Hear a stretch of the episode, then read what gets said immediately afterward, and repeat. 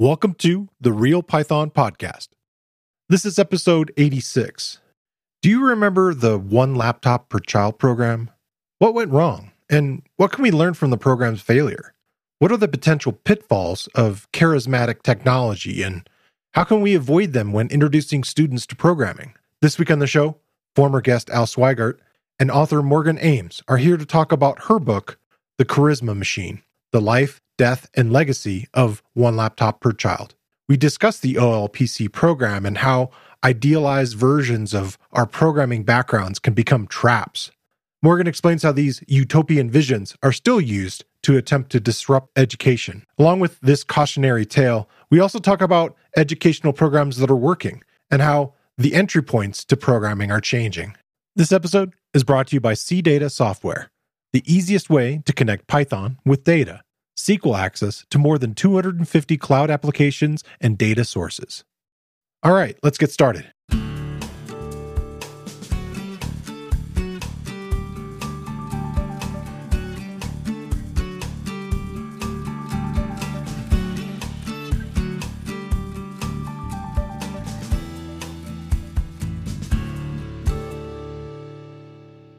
The Real Python Podcast is a weekly conversation about using Python in the real world. My name is Christopher Bailey, your host. Each week, we feature interviews with experts in the community and discussions about the topics, articles, and courses found at realpython.com. After the podcast, join us and learn real world Python skills with a community of experts at realpython.com. Well, I want to welcome back Al Sweigart to the show again. Hello. hey, you had this idea that you had sent to me a, a, few weeks ago and about this book that you had read, The Charisma Machine, The Life, Death, and Legacy of One Laptop Per Child, written by Morgan Ames. And I reached out and was able to get Morgan to come on the show. So welcome to the show, Morgan. I'm so happy to be here. Thank you for having me. Cool. So we initially wanted to talk about the book a little bit in the sense that kind of how this relates to learning programming and kids getting introduced to programming, but not only that, like adults getting introduced to it also. But I thought maybe I could ask you a little bit about your background, which I, I found kind of interesting as to it leading into your research and your own personal background with computing.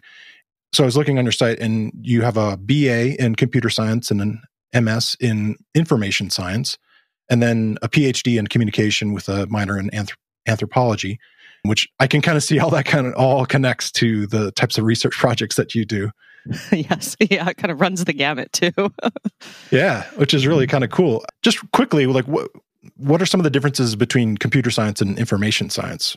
Yeah, very happy to talk about that. Information science is my my current home department or home school, I guess, as well information science, most of the information science departments or divisions or schools around grew out of library science. They grew out of cataloging, you know, training librarians basically and kind of cataloging information that is stored in books.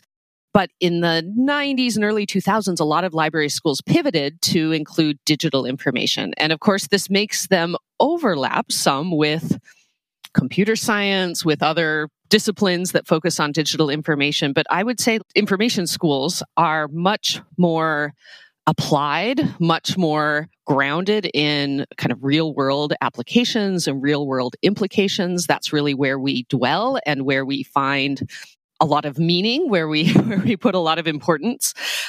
And some computer science, some faculty in computer science departments might also be kind of applied and focus on those kinds of things. But in general, and certainly my own training kind of pointed towards this, you know, computer science often almost prides itself on being kind of separated from the real world, on being kind of abstracted, on being, um, you know, being being something that that is more more theoretical, perhaps. And again, individual subdisciplines within computer science and individual faculty members might take different approaches but but i would say as a field computer science is is a bit more abstract a bit more theoretical a bit more focused on kind of the ins and outs of of maybe programming languages or maybe you know the limits of computation computability these kinds of questions rather than what effects do these systems have in the world. Yeah definitely. I can see that. Yeah it, it's funny that that sort of shift happened I think while I was in school, in like high school, the idea of like a library being turned into like a media center or whatever they wanted to retitle things, and the idea that like a lot of the computers that are in some schools at the time were sort of in in those places in the media center or in the uh, library. That was a, a big thing in the in the 90s too with with my experience was getting computers in the classroom and and this idea that if we just dropped a computer in every classroom this would somehow improve education in some vague uh, and ambiguous way. yeah, yeah. Well, I, in the 1980s, in fact, um, when I was an elementary school student, which which you know ages me but that's fine. Um, okay you're in a good group. Yeah, yeah, i i used one of the precursors to the one laptop per child project um, logo. It was rolled out nationwide including my completely ordinary somewhat underfunded public school in suburban salt lake city utah and um, so we had our weekly session on the logo computers in the back room of the library. so, so yes, I, I'm very familiar with with that trend generally, as well as you know the kinds of, I guess, computing imaginaries that that they even my elementary school held for us. Yeah, we had um, I think an Apple II lab in my junior high was like the first place that I saw that. Um, this was in a suburb of Denver, and when I moved back to Arizona in high school, it was actually a much smaller computer area that they had. it was uh I think a, set of like maybe TRS 80s or something. Hmm. So again, aging myself. Um, so, uh, so I think we we all have that background of yeah. oh, we got into programming as as children, and and that's the main thing that that struck me about the Charisma Machine. This book was I saw so much of my own childhood in this under a much more critical lens because I learned how to code in BASIC when when I was a kid, and then later moved on to other languages such as Python. And I, you know, when I first heard about the One Laptop Per Child project, I immediately thought this is a great idea because this will be just like programming was for me, and lots of kids will learn computing and and how to code, and even if they don't become software engineers, they'll become more capable adults and all you just need to do is put computers into into kids hands. Um, right. The magic ingredient. because that was that was sort of uh, what my experience was you know learning to code in basic. Absolutely. Yeah i'm so glad that you that you highlight that because i think many who joined this project, certainly, who were employees of One Laptop Per Child back in the day, but many who contributed to it in other ways maybe writing open source code, maybe, you know, buying a one or more give one get one laptops maybe discussing it online. They really saw themselves reflected in these stories too. And and it was in fact for the at least my contacts within one laptop per child, it was very common to kind of talk about, well, when I was a kid, I used this kind of machine. This is the sorts of things I did on it. This is what I want to unlock. So it was a very conscious part of the design process from from again what I heard and then what I gleaned from all of these very extensive online discussions about the design process. We should probably go into what the OLPC uh, project actually was, just for people who who aren't familiar with it, because it was uh, ten years ago, fifteen years ago. Yeah, 15, 16, I think it was first announced oh, wow. now. Um, so it's been quite a while. Yeah, it's it's funny. I talk to undergrads about it in particular, and, and I get lots of blank looks, so I have to go into a little bit of detail about it. So yeah, it's a it's a project that came out of the MIT Media Lab sort of spearheaded by Nicholas Negroponte, but really with Seymour Papert um, as the kind of intellectual leader for it, both professors at the Media Lab.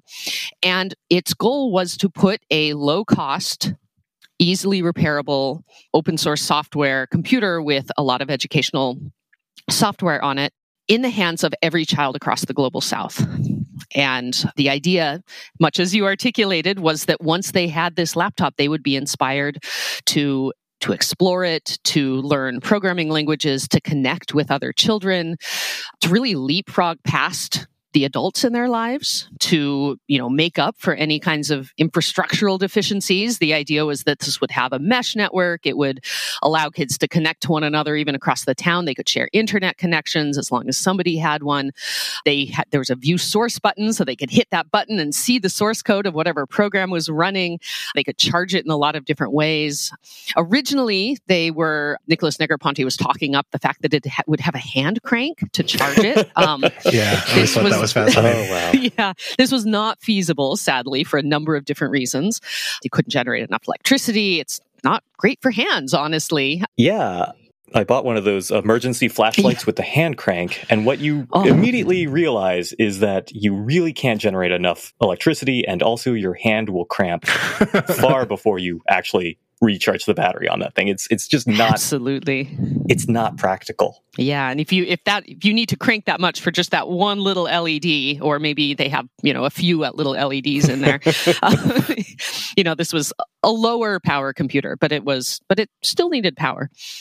So anyway, that was the idea, right? And it sounds like a great idea. Honestly, one of my motivations for going into computer science myself was to make the world a better place. And so I really understood why people were so attracted to this because here is this project in very concrete terms trying to make the world a better place and in a way that really resonated with computer scientists in particular. So there were a few, I guess, other pieces of this. They really wanted children to own the machines. And this was kind of a cornerstone of Seymour Papert's philosophy that goes back again developing this particular, really most popular branch of the logo programming language, Turtle Graphics as a kind of part of that. You know, other collaborations and projects that he had over the years. But one central part was that kids should really be free to explore things as deeply as they want. Um, so kids own the laptops. They were targeting elementary age kids. This isn't a high school project; it's elementary school. They wanted these to be connected to the internet. This was, you know, not a requirement different projects on the ground would have to kind of work on those logistics themselves, but that was kind of the idea. And they wanted all kids in an area to have them. And then again, as I mentioned, they they were committed with only a few little hiccups along the way to free and open source software. And that is what the laptop ship, shipped with. It's a Sugar, which is a kind of windowing system on top of, I believe, Fedora Linux, and and then there were a number of of applications that had de- been developed over the years by either MIT Media Lab or other affiliates, such as Scratch, uh, the TamTam Music Suite, Turtle Art. I think it was renamed Turtle Blocks and then back to Turtle Art. Uh, eToys, Alan Kay's project, and and other things that uh, that have been developed over the years shipped on this machine. Yeah, it's it's interesting that you bring up turtles because I'm using the, the, Scratch programming environment, which is also from MIT, and it's uh, headed up by Mitch Resnick, who I believe was a grad student of Seymour Papert. About a year ago, I think they released Scratch version 3, and one thing that I noticed is that the pen tools, which were basically the turtle tools that would let you draw lines and, and spirograph art and sort of things, they now have those hidden by default. They aren't, you can still add them in, but uh, they're, they're not a part of the code blocks that you can use normally. And so from what I gather is that the, you know, the turtle graphics features of Scratch just really aren't that popular with, with kids who are using it.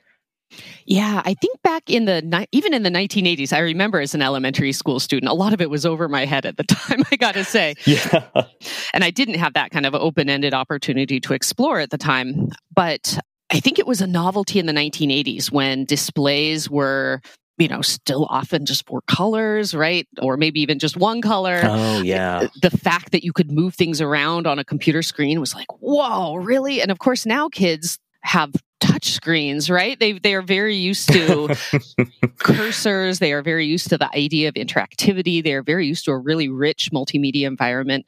So I think in many ways, you know, things like moving a turtle across the screen just aren't necessarily as compelling. In fact, right. a lot of the things that that many of the OLPC people remember from their childhoods and the way they, in a way, kind of mythologize their childhoods. And I'll talk a little bit more about that in a minute. Yes. Are not necessarily true for today's kids. It's a very different, you know, media landscape. It's a very different kind of programming, computing environment. Yeah. Text based games aren't really uh, they don't have the same hold on kids anymore. yeah, exactly. Um, and so many, I mean, there are so many games, of course, that use in some ways the same mechanics as a text-based game right there's an adventure game but right. there's there's an expectation of these rich graphics that that accompany it so so yeah i think it's it's changed a lot. So I'm I'm not surprised in a way that Scratch and that that Mitch and his team made that decision. I think in many ways, even though Scratch and and you know Mitch's projects more generally are very much kind of in the tradition of Seymour Papert's uh, philosophy. In fact, I, Mitch Resnick holds the I think the Seymour Papert endowed, endowed chair at the MIT Media Lab. He and his group have really done their best to learn from the mistakes of one laptop per child, of logo, of other things, and really try to make a bit more inclusive environment. That said, I I think they still you know tend to have a fair number more boys than girls in that in the scratch environment some of the most active members are girls interestingly but you know there's still some kind of cultural baggage around who gets to program who is seen as quote unquote a natural that that influences things like scratch and even even with the changes one thing i do like about scratch is that they tend to focus a little bit more on on storytelling and kind of theatrical aspects right you move this cat around you tell stories with the cat there's a kind of natural theatricality to scratch i would say Right. It's it's not just calculating Fibonacci sequence numbers. yeah. Or make I mean making pretty pictures I think is is a wonderful motivation for some in logo, but it really doesn't really doesn't grab some people. Whereas telling stories also doesn't grab some kids, but I think I think you know we we tend to think in stories. We tend to make sense of our lives and our surroundings in stories, and so that I think lends itself a little more naturally to that being a, a good entry point into uh, into programming. CData software. Connect, integrate, and automate your data from Python or any other application or tool.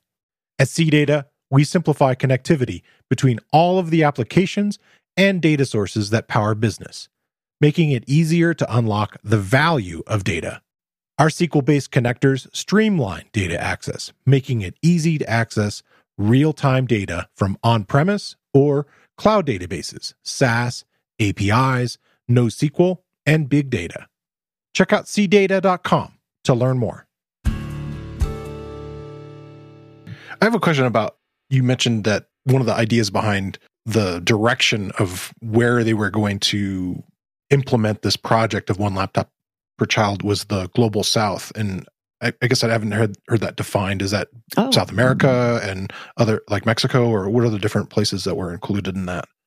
Yeah, I mean, I think that many people would say, quote unquote, the developing world. Okay. What we used to say, the third world, right? The third world was a kind of Cold War legacy, the first world being the democratic nations, second world being communist, third world being the places where those two were jockeying for position. Mm. That was kind of replaced by the developing world, but there's so much baggage around development and the politics of development, who developed for whom, by whom, right? Who sets the bar for what is developed, right. et cetera, that anthropology and other fields tended to move away from that and say the global south instead. And of course, this has its own politics. Anything we, we uh, any term we use for this kind of thing will have its own politics.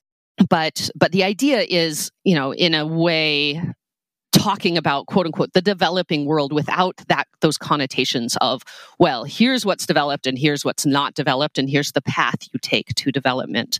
It really takes into account all of the or tries to at least try, takes into account all of the you know legacies of extractivism that have shaped much many places across the global south um, certainly the countries in africa especially central africa but also you know latin america south and central america the caribbean the pacific uh, pacific islands yeah. south asia. There's a lot of different places that have that would be counted as quote unquote the global south.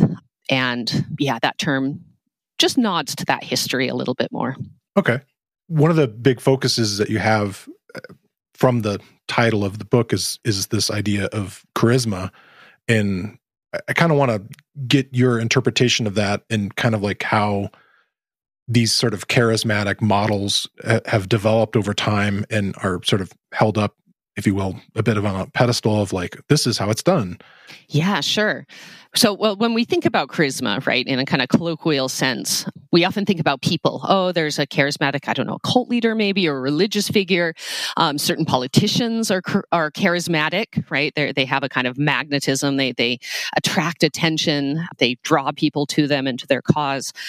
And one move that my my what I would say is is one of my core disciplines, science and technology studies, is to use some of the same analytical tools that we use for people on objects hmm. and to think carefully about what that might serve. One of the reasons for this is that science and technology studies STS acknowledges that objects like laptops like like maybe infrastructures, other things end up having effects in the world beyond what the designers intended, right?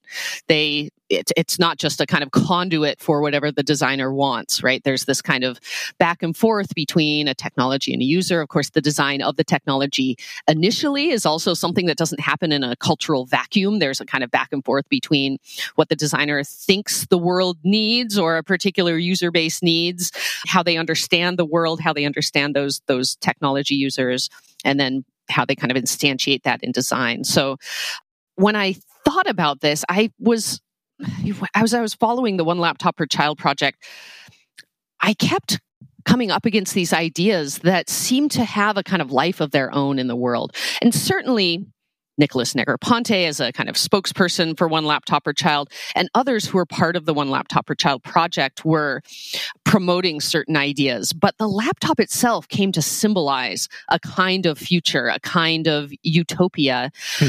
That in some ways took on a, a bit of a life of its own. And so I thought, you know, this laptop itself kind of has charisma. It has, it symbolizes this particular um, worldview and this particular hope, this particular utopian hope that maybe takes slightly different shapes among different communities, but still is kind of charismatic in how it resonates with them. So, um, so yeah, the idea of of charisma ends up tying in kind of closely with with this utopianism um, in the case of one laptop per child. Yeah. Now, utopianism, you know, is, as a kind of literary idea, often is about a, a construct of a world that is very separated from our own. But within technology, utopian ideas are very common.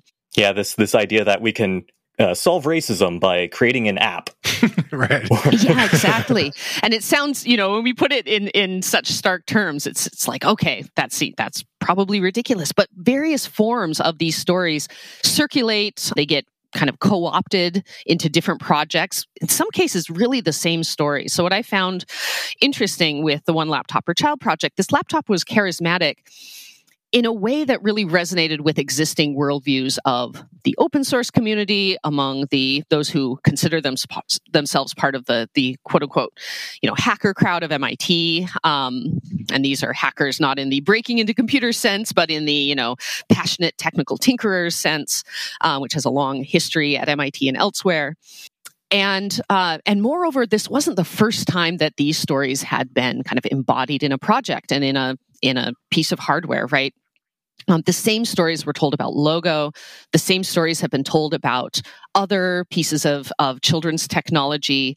The same stories have been told since, too. So even though one laptop per child in many ways failed, the same stories came up when we talked about MOOCs or maker yeah. spaces or yes. you know tech heavy charter schools there are a lot of different movements that promise the same kind of you know inspirational tinkering to children that one laptop per child promised without really taking into account why one laptop per child or it, the previous iterations of it didn't succeed.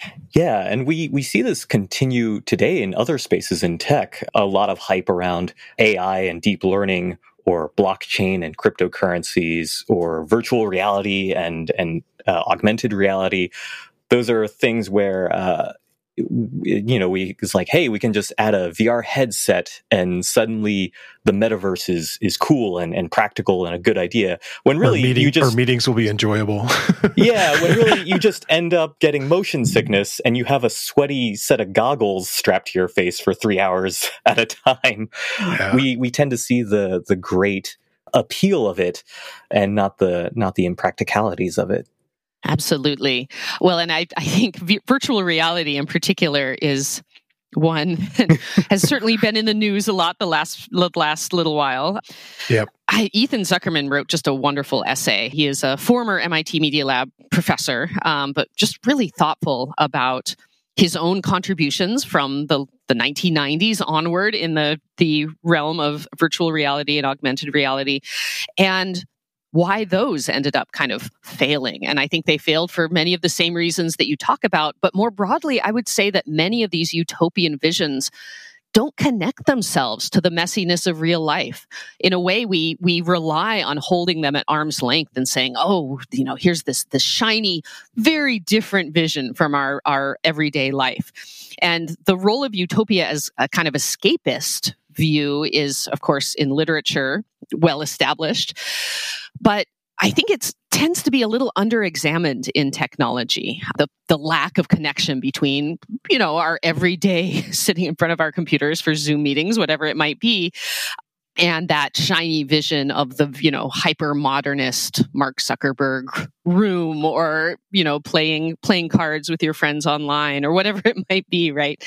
There isn't really a connection with well what do i have to do kind of day to day in these spaces? How would that be different in virtual reality? How would it be better? How would it be worse?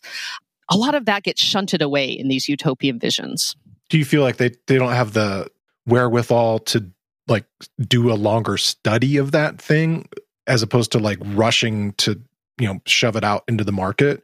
Like like actually have you know a, a, group of people use it for a year or whatever and think about it. I think of like the mission to mars kind of things like you know can how long can people stand being together you know these kind of like uh, biosphere kind of experiments that happen we kind of found that out the last year or two. Yeah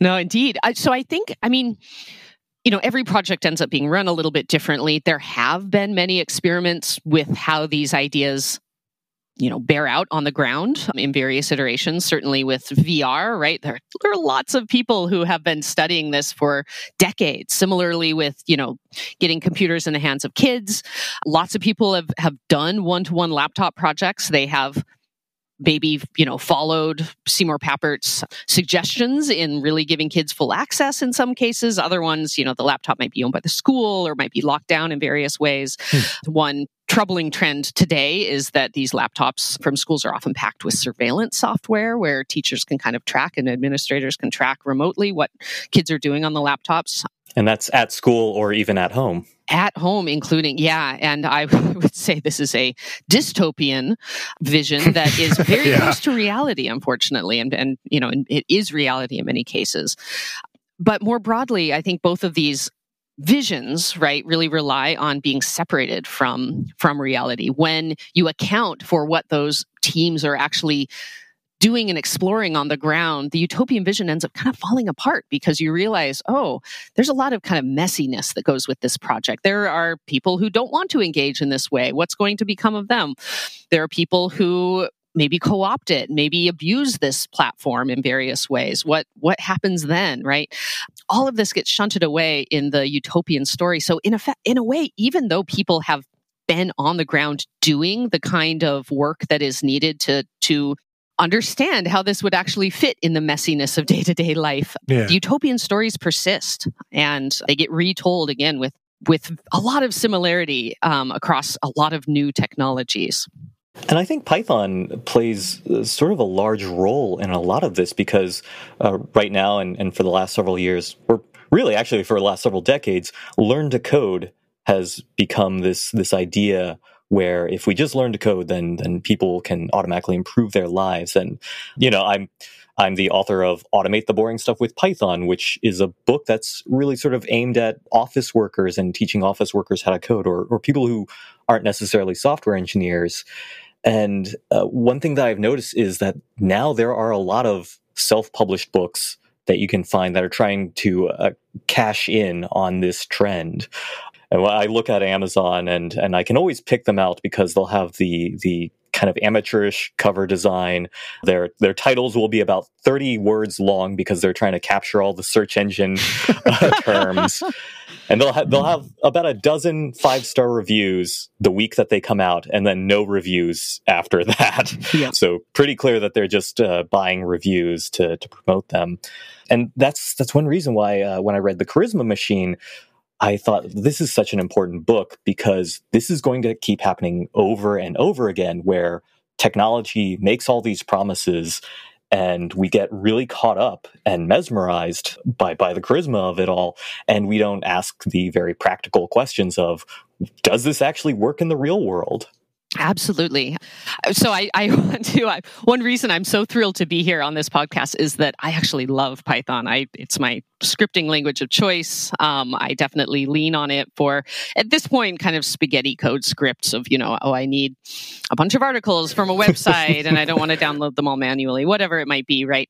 I love having that skill set to lean on, and I think there is power in it. And as a kind of a code, you know, I, I remember talking back in the when I first learned it in the early 2000s with some of the people contributing to the um, language design, which were some of them were at Berkeley at the time when I was there as an undergrad. And one of the goals of Python, of course, was learnability. Make it really clear. Make it something that isn't, you know, Perl at the time was also very popular. And of course, Perl is, is known for its obfuscation. People are, are proud of their very obfuscated Perl programs.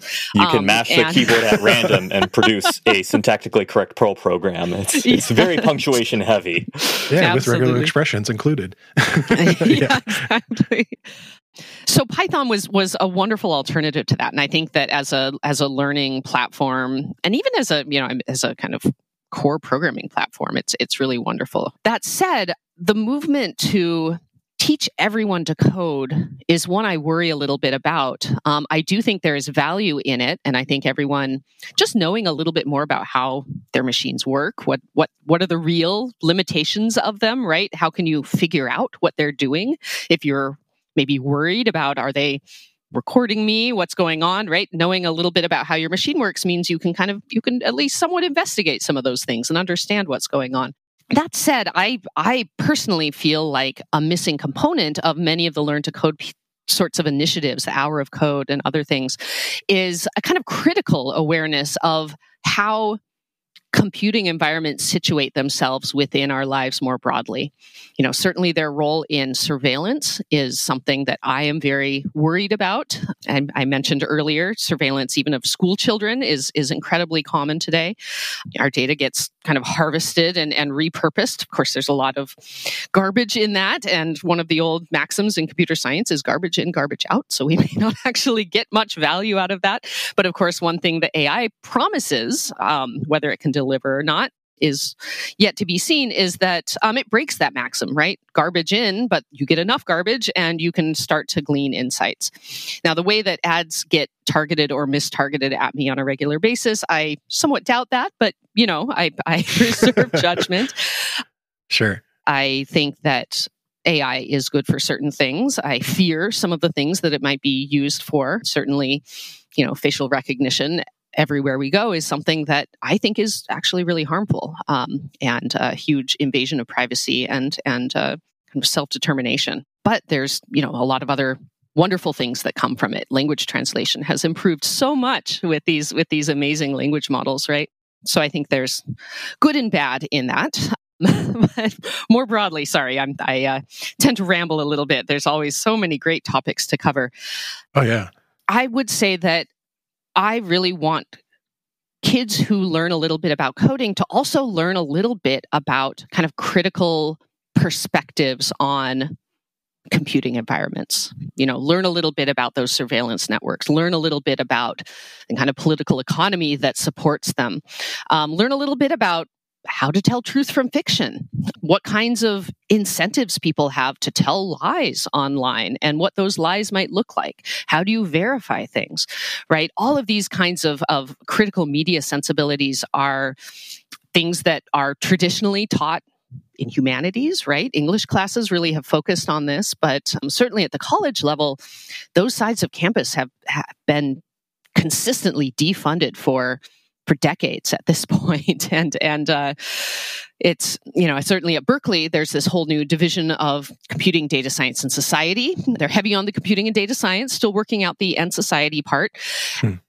but are really focused on those technical skills and not necessarily the the grounding in okay what are the consequences of this? How do we grapple with this in our daily lives? How do we make sense of it? How do we push back against it when we need to? And those are the sorts of things that I certainly try to teach in my own classes, kind of hand in hand with technical skills. And I would love to see incorporated more broadly into these these uh, you know hour of code and other kind of learn to code initiatives. I think that's fascinating. I I agree that the the critical perspective is something that isn't isn't focused upon and, and maybe it's because it it hasn't had its own sort of charismatic model for that in, in the background. Um, I, I was thinking of a joke that I've heard a lot lately that you know the older generations were so worried about video games, you know, messing with kids and distorting their views and making yeah. them all you don't sit mis- so close to the TV, right? You know, and meanwhile, this older generation has completely been filled with misinformation from Facebook and what have you. You know, yeah, yeah, television was, too. Yep. Be careful of strangers on the internet, and now we get into strangers' cars that we've summoned through the internet. oh yeah, totally. Yeah. Well, I wonder if like in that idea of like. I would find it fascinating, but again, I'm what you had labeled as a precocious uh, boy, you know, technically precocious boy. And so I'm I'm interested in the idea of like, you know, what information is being gathered about me? You know, uh, what information, uh, you know, and actually finding the the ways around that. And I, I wonder though, as kids generally are sort of swimming in technology today, what is the step that makes them, you know, take a step back and say, hey, you know, what is happening here, and you know, and kind of gathering that information. Yeah, it's a big question. I, there are a couple pieces too that I'd, I'd love to respond to of, of your of your comment. Yeah. One is the that media scares, right? Oh, video games are terrible. We hear it now about about phones, right? When when usually in middle school, that's typically when kids start to get phones. Sometimes it's a little younger, sometimes a little older. But you know, when they get those, there's a whole kind of screen time and all that stuff. Yeah, all the scares, and that comes back all the way to preschool, right? All that, all the talk about, oh, it's it's like drugs for your child's brains, right? same story we heard about right. video games, same story we heard about television, same story that was told about novels back when novels were kind of new and, and kids yes. were not reading the Bible, they were reading novels, right? And it's going to rot their brains. so I, I, just, I, I love kind of just historicizing that a little bit and saying, like, yeah, we've told those same stories over and over. In a lot of ways, those dystopian stories can be flip sides of utopian. Both of them are removed from reality. And I think you you're really insightful and, and on point in saying that you know this kind of critical digital sensibility doesn't have a charismatic story. You are absolutely right. I mean i feel like this is you know a common problem with a lot of movements that ended up real that end up really grounded in people's lived experiences. It can be hard to distill that really messy reality with a lot of different competing desires into a crystalline and really compelling image into into that charismatic story.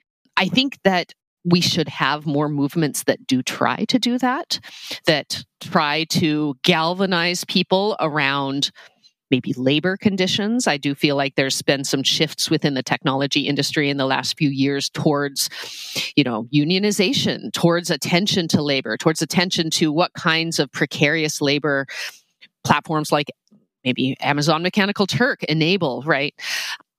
And uh, and what that means for kind of the the economy more generally so I feel like there's some stories around that in particular, but there aren't a lot of really compelling stories around like, yeah, you know, kids using tech. It's not it's not a drug for their brain. Anything's fine in moderation. Um, the flip side of that of course, is kind of connects to, as you mentioned, the technically precocious boy idea.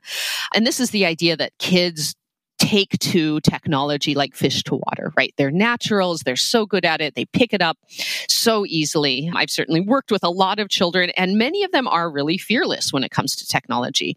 Yeah. I do think there's a, a worrying illusion though between that fearlessness and real technical knowledge. Hmm. Certainly there are a lot of, of students who come to college, for example, um, having kind of learned a little bit about code and written some programs, and they have a lot of confidence, but they don't have a lot of good technique, right? It's like somebody kind of tinkering yes. around on a musical instrument and being like, "Oh, yeah, I'm I'm I'm really great," right? Without being able to listen to others playing that instrument or to really have any kind of music technique behind it. This isn't a perfect analogy, but right. But you know that that idea of the self-taught coder I mean, one thing that I that I tell people over and over again is that you know I was one of these uh, kids who quote unquote taught themselves how to code, but really everything I learned about programming between you know the third grade and graduating high school, you could probably teach yourself in about a dozen weekends or so. Like it, it turns out, like my head start wasn't really that big of a head start, and I didn't know nearly as much as I thought I did. yes, yeah. The I I had lots of friends. I so I was not a coder in high school. Um, I came to it in college, but I had lots of friends who who considered themselves very good hackers in high school. oh, yes. and, and as I got into computer science, I was like, "Oh, is that all? That's what they right. were talking about? Oh my gosh!" It's like really they only knew that one weird trick. Um, yes, exactly. Yeah, they were they were a headline ahead of their time. The one weird trick. this week, I want to shine a spotlight on another Real Python video course. It uses a real world project to help you hone your skills with wrangling data using Python. The course is based on a step by step Real Python tutorial by Bryan Weber. And in the course, instructor Cesar Aguilar takes you through how to load and merge data from multiple sources with pandas, how to filter and group data in pandas data frames, and how to calculate and plot grades in a pandas data frame. Along the way, you'll practice many of the skills you need to work effectively in pandas like working with CSV files, aggregating values, and how to assemble it all into a real world project. Like all the video courses on RealPython, it's broken into easily consumable sections, plus, you get additional resources and code examples for the techniques shown. All of our course lessons have a transcript, including closed captions. Check out the video course. You can find a link in the show notes, or you can find it using the enhanced search tool on realpython.com.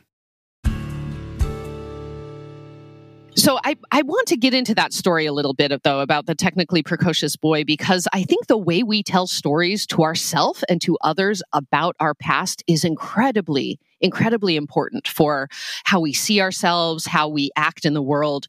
And in the tech world, that story of teaching yourself to program, right? Of, of falling in love with the machine, of really it being about you and the computer has a couple downsides. One is that it tends to exclude people people like me who came to it in college right i really liked right. math before that but it wasn't until college i took my first programming class it tends to exclude others who find other routes, right, that don't have that kind of neat and tidy mythology that you're able to kind of fit into that. Here's how I taught myself to code when I was fairly young.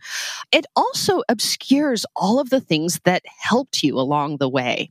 And of course, I don't know your story in particular, but in many cases, right, there's somebody who got that person, that child, a computer in the first place. There's someone who maybe gave them access to maybe it's coding magazines, especially in the 1980s, right? The, yeah. the back of yeah. Scientific American had basic programs you could type in and, and then run and then debug and figure out why it wasn't working the way it should. There were many magazines dedicated to this at the time. And that's how a lot of people learned to code. But somebody brought those into the house, right? Right. Somebody enabled that that that access. There was and of course today it's more maybe it's uh, Stack Overflow, whatever it might be. There are a lot of different tutorials online, these hour of code things. There are whole big teams, right? There's a whole uh, kind of big Google team de- devoted to to hour of code and other volunteers as well. And then this gets kind of deployed through teachers and, and parents and others who support those activities. And then, of course, there's somewhere these people go when they have trouble, right? If the computer's not booting properly, if they run into some bug in their code, maybe they look it up, but they have to figure out how to look it up. This really came to the forefront when I ran um, a summer camp with a colleague of mine, Jenna Burrell. We ran a Minecraft summer camp in Richmond, California. It's a low income you know, historically redlined community just north of Berkeley. And most of our kids were Black or Latine um, children. They were passionate about Minecraft. They had played it a lot on mobile devices, on tablets. But when they came to us, many of them hadn't used computers much installing Minecraft mods was really a technical process. You have to kind of go in and copy JavaScript files into a particular folder on your machine. That's not something that's going to be available to a lot of kids. So even the stories about Minecraft we tell of like this, there's this great environment to kind of foster computational thinking. You can mod it in various ways, kids to learn to program in it. Only kids who have a really technical set of resources to draw on, whether it's a parent or a teacher, or, you know, I, I wouldn't want to claim our one off, you know, our, our, I guess it happened a few summers, but our summer camp for a few summers really influenced those children much, right? That's not a kind of ongoing resource they could draw on, but but they got a sense of of how different Minecraft maybe is and more flexible it is on a computer from us but those stories tend to obscure all of those other resources that that factor into people learning to program. Yeah it's funny the the minecraft thing one i've done a survey kind of asking people about this and where a lot of people ended up going from a minecraft sort of background isn't necessarily into the programming part but they learned all these skills that are really useful in like sort of DevOps, you know like all the things that are required to to keep the machine running to have a server to like the care and feeding of all the packages and stuff that go into it and, and so forth. They kind of learn all that sort of interesting infrastructure stuff which I, I, thought was like i don't know it was very different. And al you had you had a experience with your Minecraft book, right? Yeah, yeah, and and also just talking with with kids uh, and uh, and other folks who yeah, did, did that sort of Minecraft admin to IT sort of transition? Because there's there's so many things that come up when you want to just have a Minecraft server for your friends, uh, and then you learn about all the mods and all the versioning conflicts between mods and uh, and uptime, and then even setting up monitoring systems and community moderation uh, just to prevent griefers from destroying everything in the virtual yeah. world. Oh my goodness, yes. And and even to the point of of some cybersecurity stuff where uh, you want to prevent other people from con, you know sending a denial of service attack against your Minecraft server because they got mad at the admins or or something like that.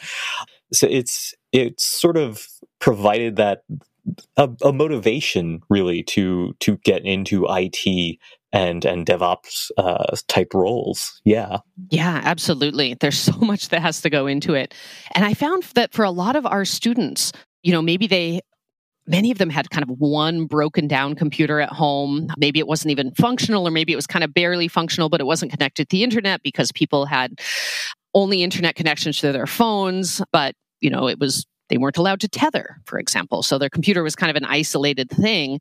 And they were typing, you know, some of these the it, usually it was brothers or sisters of the people in the camp because they tended to be a little bit younger but some of them were in, in high school or early college they were literally typing up essays for their classes on their phones because that was their computing oh, device. Oh, wow. Or they would go to the school to type things up on very overused computer labs, or they would go to Richmond Library, which was only open, you know, in four hour chunks a couple days a week because they were so underfunded. Right? These are the kinds of computing environments that are so common across the United States and the world, but get elided away in visions of virtual reality or visions of, right. you know, remote schooling. I mean, it's it's kind of a pain to to because we have such a huge e-waste problem, and I know I have uh, desktop machines and even laptops that are half built just in the room that I'm sitting in right now. And, you know, just because we, we have plentiful computers everywhere. The hardware is there. That doesn't mean that it's working, that it's operational, that people will have the tech support needed or or the internet connectivity. Um, even if they have internet on their phones, like like you said, you know, they that's not the same thing as having a, a desktop computer or a laptop computer with internet on it that they can use. And uh, there's there's such a wide range of all these devices and unfortunately, it's it, nobody can really make lots of money by recycling old PCs and putting in all the the labor and effort into getting people's old computers up and running. You know, it, would be much better just to have a, a million dollar deal to to have a school district buy iPads and and that sort of thing. Yeah, and I got to say the the million dollar deal to to buy iPads or 10 million dollar whatever it might be, right? Yeah. is a lot flashier, a lot more utopian than the ongoing care and maintenance of those iPads and then the training that teachers need, the training that students and families might need. All of those pieces aren't the exciting parts of those projects. And this is a big problem. I think certainly a big problem in the one laptop per child project. There was a lot of focus on getting the machines into the hands of kids. Seymour Papert, in a talk in 2016, literally said, or 2006, sorry, um, literally said eight year olds can do 90% of tech support and 12 year olds 100%. And it's not exploitation, it's a valuable learning opportunity. This was not true in the field, right? it, it turns out eight year olds uh, aren't just going to swim in technology so easily that they can repair uh, microchips. exactly. Yeah. And the sorts of things that went wrong with these machines, the most common breakage point were chargers the the cables were they didn't yeah. choose well. They're these plastic cables that can stretch you know kids swing things. Man if you've if you've interacted with i'm sure you've both interacted with kids and machines like they fiddle. They fiddle with stuff. They break stuff all the time. They break cords especially. In the minecraft camp jenna and i ran you know we had headphones for all the kids and boy those headphone cords just took a beating. Yeah i worked at a school for recording engineers and it was like post high school but it was a mix of things and the the guy was sort of the main technician to take care of all the equipment. He said you can never make anything student proof you can just make it student resistant that was yes. like his his claim. That, that's a great that is such a wonderful yeah, in much the way that water resistant things you don't actually want to get them wet. yeah, exactly. it's not yeah, the idea. It's, it's, funny that you bring up how how sort of you know we got all these laptops into the hands of kids and then just sort of walked away because all the other stuff isn't the fun part of the project, and and I think a lot of programmers can relate to this because it's a lot of fun to write code. It's not a lot of fun to write documentation, right. or comments, or unit tests, yep. or promote your open source project on forums and social media media and and all these other things that are absolutely necessary for a working piece of software but aren't as fun as writing the initial code absolutely well and i you look at how you know project software maintenance in particular goes out in the world too. I have a, a, friend, Marisa Cohn, who did this wonderful study of kind of long-term NASA projects, right? A lot of these rovers that get sent or or probes that get sent are launched, but then it's 10 15 20 years until they actually reach their their destination right? And all during that time there is maintenance work that needs to be done on the project. She found that these maintenance teams were largely staffed by women. They were incredibly technical. They dealt with all kinds of just crazy you know software faults and other things things that had to be pushed to you know some probe that's that's the light takes maybe a half a day to get there, right? The message takes that long to come. And so they, it's a whole day before they get a message back knowing whether they succeeded. And these were not the sexy projects at NASA, right? There were a lot of kind of men jockeying for promotions who were on the launch team and then the maintenance team ended up being more often these kind of long career women on the projects anyway that's a and and that goes back to the history of computing as well, uh, where it was it was considered like hardware design was was the cool part, and so that was men's jobs. Whereas actually writing the software was seen as as sort of clerical work, and so a lot of women, a lot of the first programmers were women. Absolutely, yeah. I'm glad you bring that up. I love in some of my classes going over a little bit of that history of, of computer science, of, of um, programming, and talking a bit about how this was a woman's job up until the 1960s, really. And women were incredibly technical, incredibly in many cases pretty well paid because if they left the project would be kind of in dire straits but were generally not kind of well regarded because that was the the culture of the time. Um, as you said, it was seen a little bit as clerical work. And then, of course, there was this shift in the 1960s and 1970s that, you know, many many uh, historians have traced in detail. Nathan Ensmenger has wonderful histories on that. Fred Turner also talks a bit about how, you know, ideas of computation ended up getting attached not to these huge government projects, which really defined computing in the 1950s and 1960s, often defense with defense ties, but ended up being connected to the counterculture of all things, right? And and this idea of, of hackers being kind of countercultural was was something that was really actively fostered in part by the very people who were behind One Laptop Per Child. Seymour Papert joined MIT in the 1960s, joined Marvin Minsky's lab. Minsky's lab, of course, is famous for enabling hackers, self self described hackers, to use all of the big you know, timeshare PDP computers overnight. And they programmed Spacewar. They programmed all sorts of fun games. They played pranks on one another. This was part of the culture of MIT as well.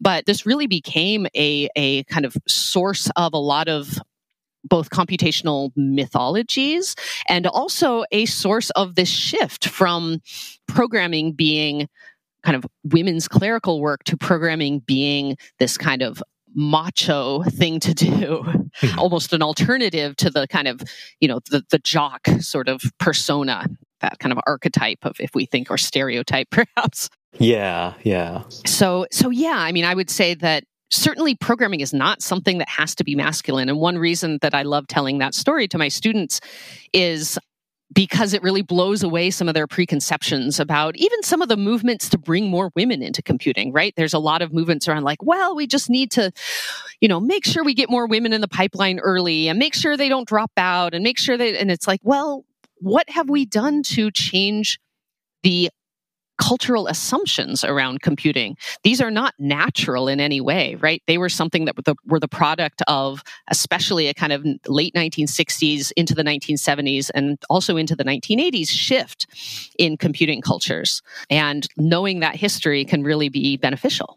Yeah, I, I talk about that with my own history of, of learning how to program because I was really into Nintendo, like the, the 8 bit uh, Nintendo Entertainment System, and I looked into the history of of just video games and how Atari Pong was was really popular in the 70s, but then there were all sorts of other cheap knockoffs and and really low quality games and it culminated into the uh, the video game crash of 1983 where video games almost just stopped being a medium or, or a form of activity. Uh, it was i think 97% of the revenue for video games just fell out in that one year. And what really sort of saved video games in that period was uh, Nintendo from from Japan, where they had they took the time to develop well designed games that were really accessible, but also changing in the way that they marketed it. In order to create Nintendo games, you had to be uh, licensed from Nintendo so they could have quality control. And also, uh, instead of selling these Ataris and other video game consoles in the electronics section of stores, they wanted to sell video games in the toy section of stores. And all toys were split into boy toys and girl toys. And so there was just a decision of, well, video games will just be sold in the boy toys section. And that has had a lot of repercussions to this day where video games are seen as uh, something that uh, predominantly boys do. Like most gamers are are considered to be men, or, or, even though when you actually look at the numbers for video games, it's pretty much split evenly. Yep. Uh, across the population. Yeah. Absolutely. I'm so glad you you go over that history. And that that decision to put the the consoles and the games in in the boy toy aisle fits you know, a century of marketing technical toys to boys. If we think of erector sets, if we think of, you know, kind of early I don't know, kind of engineering applications, right? There's always yeah, been this little chemistry sets. Yeah, exactly. There, there's long been a association with particular toys, of course, with play and with kind of freedom. This was something that especially after World War II, there was this, this movement to have, you know, the, the family den, quote unquote, full of kids' toys rooms full of kids' toys. There was a proliferation of kind of aspirational toys and a focus on this kind of individual creativity as a value. But toys are also, of course, a site where parents kind of inscribe their, their hopes on their children and of course children take up particular toys to just to explore the world to try to make sense of things that maybe don't quite make sense to them.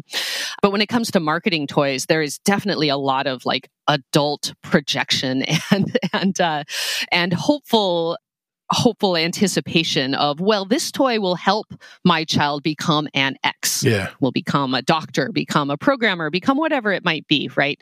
And that history, you know, going back long before computer games is so, so gendered. Um, it continues to be, sadly. Um, and again, ki- individual kids will break through those molds, but they really have to push back against a lot of cultural messaging that encourages some kids in certain fields and discourages other kids. Yeah, my my own history with learning how to program was, you know, I did have people who who, you know, my parents who had a PC in the home and I found some books and materials, but mostly nobody ever really pushed back uh, or or told me that like, oh, I, I didn't think you would be into programming or or even those those subtle little cues that discourage people from pursuing some some lines and and encouraging other people. It, we try to we pretend and tell ourselves that oh we're not we're not so easily uh, persuaded by by these tiny little things but it actually does have a large effect that you can see across a, a, a population Absolutely. And moreover, those little comments can accumulate, right? They plant a seed of doubt right. in a child's mind. And then maybe they hear another version of that message and that grows that seed a little bit. Maybe they hear something a little more pointed, somebody kind of maybe just telling a joke, but making fun of, of kids who have that interest, kids like them who have that interest. And that continues to grow that seed, right? So certainly there are times when there is explicit gatekeeping, there's explicit exclusions, but often there are more kind of implicit messaging. There might be, you know, somebody who's not welcome at a particular club. And sadly, I even saw this happen in Paraguay when I was doing field work on one laptop per child. There was a hackers club that that one of the volunteers who was down there who had previously worked for one laptop per child but was working for Paraguay Educa at the time. He ran a, a great you know, kind of coding club on Saturdays. He really wanted all sorts of kids to come, but it was all boys that came.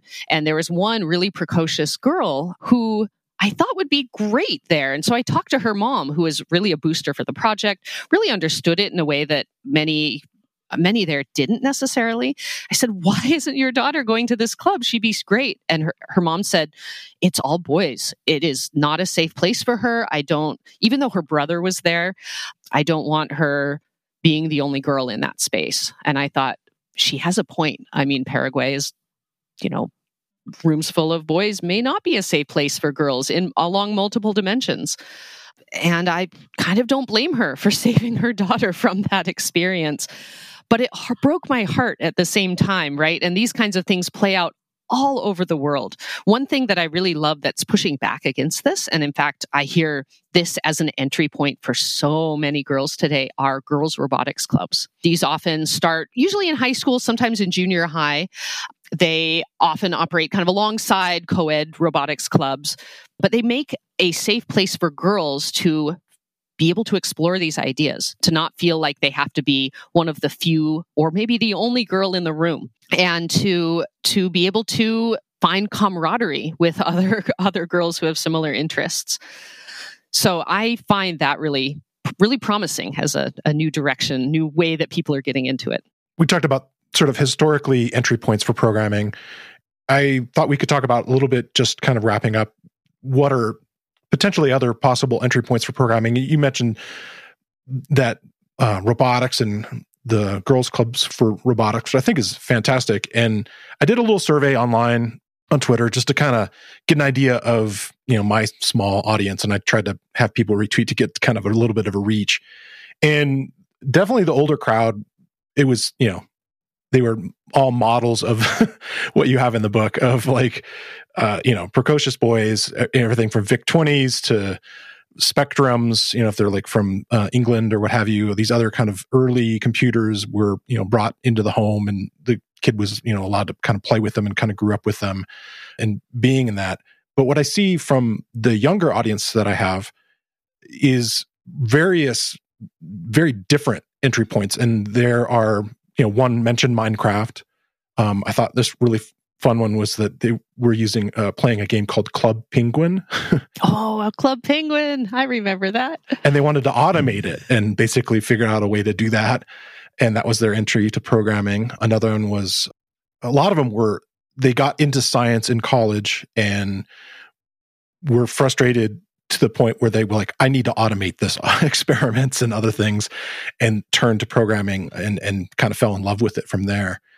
And so I, I wonder about that. And you mentioned several times this idea of like, you know, what it's kind of like the why of programming isn't really there for in the idea of an uh, you know let's spend an hour of code and it's like well why you know like what what am i getting out of it well you're learning how to code and it's like well you know what can i do with that and that, that was a problem that i had early on because i dropped out of electrical engineering because i didn't find computers that interesting at the time. I was, you know, I was in a, I got into a band and I was, you know, totally into the music kind of thing. And that's kind of where I kind of swam in sort of music technology. And now computers can kind of do all those things, but I feel like there aren't always explained the entry points into it. I mean, you mentioned a couple that I, I wasn't familiar with. The Tam Tam uh, thing sounds kind of interesting as a, music entry. Video games have been one, and, and Al's written several books about you know trying to get people interested in programming through creating games. Do you have other ideas of like entry points that that maybe are kind of outside there? Yeah, yeah. Um, a colleague, a friend of mine, Christo Sims, wrote really a wonderful book about this. Um, it's actually focused on a kind of tech heavy charter school that was started in New York. And its original mission was to really foster entry points for underrepresented students of various sorts, right? They had a, a big Latine population, a lot of girls. One thing that, that he found in, in his ethnography of this school, a lot of kids loved, loved, loved music remixing and, yeah. you know, coming up with cl- clever memes sometimes, right? The TikTok cultures. Um, I feel like there is a lot of richness that happens in these spaces that is underappreciated as a kind of technical entry point. He was at the time under the kind of under the umbrella of connected learning. It's this movement um, headed up by Mimi Ito and others that that really tries to use children's existing interests and existing kind of communities um, and friends and cultures as entry points to scaffold into learning of a lot of different sorts. It doesn't right doesn't have to be programming, but but I think music mixing definitely lends itself to a certain kind of computational thinking. Sadly, what Christo found at this school though was that those those kinds of technical expressions were almost systematically undervalued by teachers the teachers um, who were very well meaning, right? They were working at this progressive school. They really wanted to support these kids, but they would say, no, no, no, that's not the idea I have for what you, what a technical kind of mm. uh, activity is. What you need to do is is you know program a video game or program something else right? There is there's a kind of focus on that. And i think it's important to have those entry points but it's also important to have entry points that really start and are grounded in the cultures that diverse children exist within. Yeah. um, and to take those children those those cultures that children exist in really seriously as starting points. That's one thing I love about cultural studies, which is, I, I would say, one pretty strong influence on my own scholarship, right?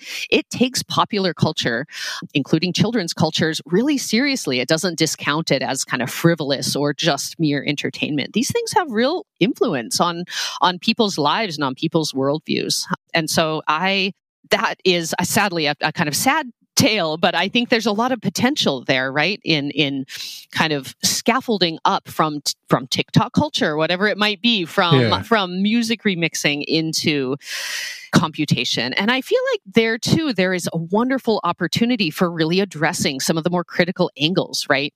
Of of quality control, of kind of community building building, of you know maybe using kind of restorative justice models when when things kind of go south right mm-hmm. so so I, I kind of love movements towards that that I see. I mentioned girls robotics clubs also. I've I've heard from so many how crucial that is for girls in particular.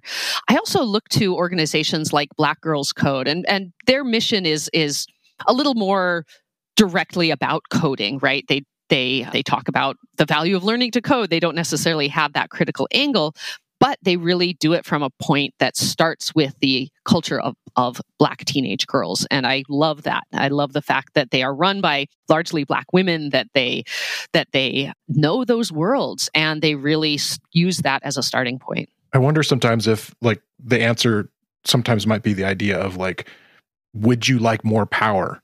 And i mean that by like you know over your life over you know the jobs that you're doing eh, giving yourself more time controlling all these devices that are around you or you know like you said the idea of like this critical perspective on like how technology is being used against you. Well could you turn the tables a little bit in the sense that you know how are you being tracked? And you know the idea of like using this technology in a way that empowers you more as opposed to necessarily being a consumer, which isn't terrible, but there's so much more to it. I, I, also think about the idea of people trying to push STEAM back to STEM. yes. Taking the art out of it, you know, and which I kind of is really interesting to me because, like, to me, everything that's interesting about computers is the artistic side. Absolutely. Well, I'm so glad you bring up power too. And I think this comes back to what we started with today, right? My own motivation for studying computer science back in the day. When I came to Berkeley initially, I was going to be, I think, an English and an astrophysics major because I didn't know what the heck I wanted to do. And I figured that would like hedge my bets. I could do a lot there of things. but I was quickly drawn to to programming because it felt powerful and the way it was talked about in my classes was powerful. It was clear, I mean there's an economic side which which I understand as a kind of necessity, but I find limiting, right? The like, oh, there's a good paying job yes. at the end. Like, yes, right. Being able to to pay the bills is important, right? Nobody should should starve for their ideals, even though sadly people people are in those positions all the time. Um, I would love the humanities and social sciences to be a lot better funded, but yes, but we're in a kind of you know market driven neoliberal kind of economy. We, and... we have so many apps to create exactly. that will save the world and make it a better place. Uh. so, so yeah, I, I find it a little frustrating that like, oh, it makes economic sense, but at the same time, I'm like, it's I understand when people are like, I want to, I hear from Latine students in particular all the time, like, I'm studying computer science because I want to make enough money to support my family. They came here. They've been, you know, maybe there are a number of students at Berkeley who have like, their families have been working in the farm fields of Salinas or, or, right the Central Valley in California all their lives to support them. And they said, it's my turn to support them. That's why I'm studying computer science. And I'm, I say, go for it, right? But more broadly, I feel like that focus on the economic angle, which I hear especially from privileged white parents, right? I live in Silicon Valley. I'm surrounded by, by upper middle class families who are thinking carefully. You've got several projects you're you're kind of focusing on that stuff too, which is I think is yeah, fascinating. Yeah, a, whole other episode. the kinds I'd love to if you want to. It's uh, I might need to get a little deeper into that next project, but um, but the kinds of messaging that that upper middle class parents who work in tech give their kids is really not tech critical in any way. Um, it's very kind of instrumentalist and like, yes, you should study this because you can get a good paying job like me, right? And I have all the support that you need to to scaffold you into this and and to foster your interests here. And, and the, the tech industry ends up just kind of recreating itself, right? Both through those means and also through the focus on these these kinds of older I would say I would love them for for them to be outdated. They are not quite yet, right? The I, this this right. social imaginary, the technically precocious boy.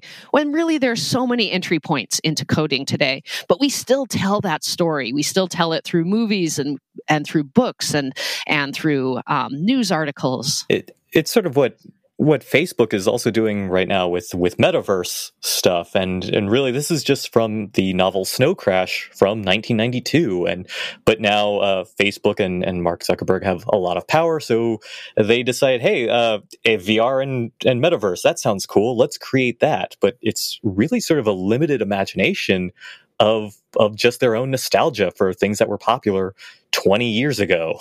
Oh yes. and the metaverse like that was a dystopian world. It is totally dystopia. like, I, every every, every mention I can think of of it, you know, it's so crazy. but yeah. yeah, I mean, I I think you know, I I William Gibson and Neuromancer, I think, defined so much of the cyber libertarianism of the 1990s, right? The oh, console yes. cowboys, this idea of manifest destiny, all of the kind of colonialist uh, connotations of that that of course were kind of unquestioned by many then but we can look at a little with a little bit more critical eye now. But yeah we are still playing over some of those same kinds of whether utopian or dystopian kind of literary worlds, whether it's Snow Crash. Man, um, I heard so much reference to Diamond Age in my research on One Laptop Per Child. Again, a kind of oh. dystopian oh. world, um, but they were they talked about the Young Ladies Illustrated Primer being a kind of motivator or model in some ways for yeah. for what they were trying to uh, make. Uh, the Diamond Age is also a, a, novel by Neal Stephenson, who wrote Snow Crash, and I know we're at the end of this episode. I could just keep talking for hours and hours, but yeah. I I also personally knew Alex Peake, who was behind the Code Hero Kickstarter project. This was one of the first Kickstarters that uh, hit the six figure realm in, in how much money it, it raised $170,000. And it wasn't necessarily a scam although there were a lot of questionable things and, and nobody knows where that money went, uh, it's, uh, but it was this idea of we're going to create a video game that that teaches kids how to code and they raised a lot of money for it and it went absolutely nowhere because alex was very much uh, enamored with the idea of the diamond age and and this idea of having this software that could teach. He said you know not just coding but he he wanted his project to eventually be used to teach anything which kind of dives into that whole idea with uh, moocs and online classrooms that that were also really popular a decade ago. Yeah. Yeah this i mean in so many ways the code hero story is almost a perfect recapitulation of many of the stories that were told about one laptop per child, right? Kids would fall in love with this. They teach themselves everything. Of course, OLPC didn't have a 3D world. This machine was so underpowered it could it could barely limped along with like playing an, an episode of anime. yeah, it it was uh, like a a one gigabyte hard drive and a 256 megabytes of, of memory, which even back in 2005 was was was pretty nothing. sparse. Yeah, yeah it that, was. Oh. but you know, it, it's enough to make uh, text-based games in BASIC. So uh, you know, it should be enough Why for kids would you today, need more? right? Exactly. Yeah. Get that turtle um, moving. so yeah, code. I, am glad you mentioned Code Hero, just because it's it's again such a wonderful kind of or or terrible if you if you. Yeah, it, it was pretty awful. depending on how you look at it, re-encapsulation of so many of the same ideas. And I one hope I have for all of this work is that even just reading this history of one laptop per child and reflecting a little bit on it helps people recognize when these same stories come up again whether it's in code hero whether it's in maker spaces whether it's you know in the next new kind of ed tech project. Um, certainly vr i think some of those same stories get retold. So my hope is that in recognizing those stories we're able to kind of maybe resist falling into that that charismatic trap. Yeah. I recognize that charisma in a way is important for getting funding for a project, for you know, galvanizing support for a project, but I do feel like you know falling into that utopian vision really separates you from the from the lived experiences of people on the ground with diverse needs and desires and, and daily lives. And that is often what is missing in these kinds of projects that really, that good grounding. And honestly, a little bit of humility um, from the parts of developers, admitting that their solution might not work, that they don't know everything, that they really need to listen and to kind of put themselves in the background as much as possible. It's quite the scarcity of humility out there right now. I'll, I'll, I'll create the humility app and we'll solve that problem. A daily dose of it. yeah. Well, I don't know how much time we have, but uh, I at least would like to give you a chance to do any shout outs or uh, sort of social connection information that you'd like to share. Yeah, sure. I gosh, if I if I were to do shout outs to people who have helped me along the along the way of, of all of these projects, yeah, I, I feel like we'd be here another hour at least. I do. I, I, think I've mentioned some along the way. There's some wonderful other literature. Um, one that I haven't mentioned that I feel like has just been really inspiring for me as well is a lot of Lilly Irani's work. She's a professor at UC San Diego and wrote this this great book, Chasing Innovation, where she kind of breaks down this idealism around design thinking. Oh, cool. But she's doing a lot of great activist work now around like the San Diego Streetlight Project, which put these surveillance streetlights all over San Diego um, without really much oversight at all, and and a lot of other areas. Right, kind of she's she helped kind of write Turkopticon and kind of help, continues to help uh, run that that world that that way of workers organizing, Mechanical Turk, uh, Turkers organizing and um, pushing back against exploitative practices. Gosh, there's so many people. So I, I, I retweet many of these kinds of people. So okay. I, I, encourage people if you, if they want to to connect with others, feel free to follow me. And, and yeah, I'll include all that information. Yeah, and I tend to be pretty leftist on uh, on in my my Twitter presence at least but but i do try to retweet a lot of useful things along these lines. Cool. And al do you have any uh, Oh, uh, thing you want to shout out here briefly? Mostly, I just wanted to to just shout out the Charisma uh, Machine because it's such an incredible book and such a relevant book for for me because I'm I want to teach people to code and also I see you know I, I lived in in the Bay Area, the San Francisco Bay Area and Silicon Valley for for about uh, twelve years, and there is there are a lot of naked emperors uh, out there, and so I felt like reading this book uh, and and getting and just reading the ideas that that were in it is just so important to avoid the next hype cycle. Uh, so I, I, really want to shout out that book. Um, and then also I write my own books, uh, teaching people how to program in Python, and uh, you can read them for free online. They're available under a Creative Commons license at inventwithpython.com. All right. Well, thanks again, Morgan, for coming on the show, and thanks again, Al, for returning and bringing this uh, to my attention. This has been fantastic. Thank you both for this opportunity. It's great to get a chance to talk with you. Thank you. Yes. Don't forget, you can get simple cloud data connectivity to SaaS, big data, and NoSQL from Pandas, SQL Alchemy, Dash, and petl. Learn more at cdata.com. I want to thank Morgan Ames and Al Sweigart for coming on the show. And I want to thank you for listening to the Real Python podcast. Make sure that you click that follow button in your podcast player. And if you see a subscribe button somewhere, remember that the Real Python podcast is free. If you like the show, please leave us a review. You can find show notes with links to all the topics we spoke about inside your podcast player or at realpython.com slash podcast. And while you're there, you can leave us a question or a topic idea. I've been your host, Christopher Bailey, and look forward to talking to you soon.